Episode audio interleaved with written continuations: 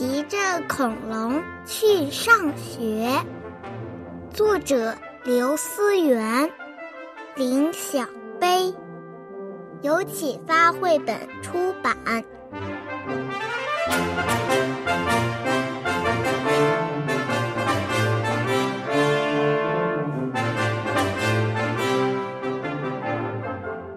史派修学校是小朋友们最喜欢的学校，每个孩子都早早起床，刷牙、洗脸、穿衣服去上学，没有人会赖床或装病，因为他有一辆很特别的校车——小雷龙。每天一早，小雷龙就穿梭在城市中。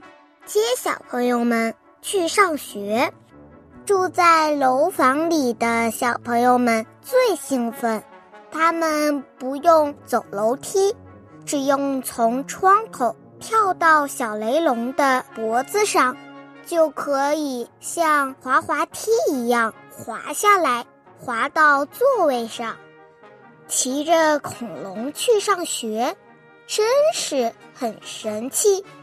街上的行人和车子都会自动让路给小雷龙，免得不小心被它的大脚踩到。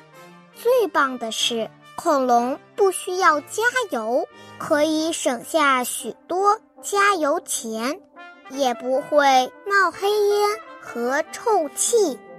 有些马路还有恐龙专用道。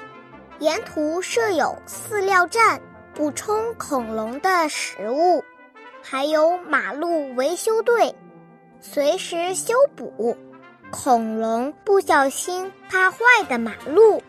小雷龙还是大家的好帮手，史派修学校的老师和小朋友都好爱好爱他。不过，它偶尔会造成一些小麻烦。小雷龙实在太高了，容易撞到路灯、电线杆和天桥，连红绿灯也遭殃。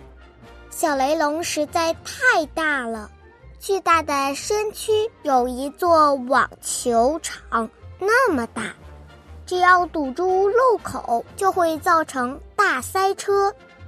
小雷龙实在太重了，体重等于四五头大象加起来那么重，已经压坏了好几座大大小小的桥梁。它的长尾巴也很爱找麻烦，转弯时一不小心就会推倒两旁的房子。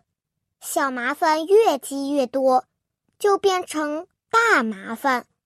史派修学校不停地收到警察局寄来的照片和罚单，还有雪片般飞来的账单。学校只好暂时不让小雷龙上路。小雷龙好难过，躲到体育馆偷偷地哭起来，眼泪一颗颗掉下来。一群又一群的小朋友跑进体育馆，他们爬到小雷龙身上，抱着它安慰它：“小雷龙，我们会常常来陪你。我会请妈妈做最新鲜的青草饼干给你吃。”小雷龙好感动。这时，个子最小的米米没抓牢。从小雷龙的脖子上滑了下来，扑通！诶，怎么有游泳池呢？啊，是小雷龙的眼泪积成的。小朋友们一个一个的爬到小雷龙的头顶上，再顺着脖子滑下来，冲进游泳池里。耶，好棒的滑水道！小雷龙又可以陪我们玩喽！大家开心地说：“小雷龙有了一个新工作，孩子们的健身游乐场，可以游泳、滑滑梯，跳绳、吊单杠，想要玩还要排长长的队伍哦。我的故事讲完了，这个故事的名字叫《骑着恐龙去上学》，小朋友喜欢吗？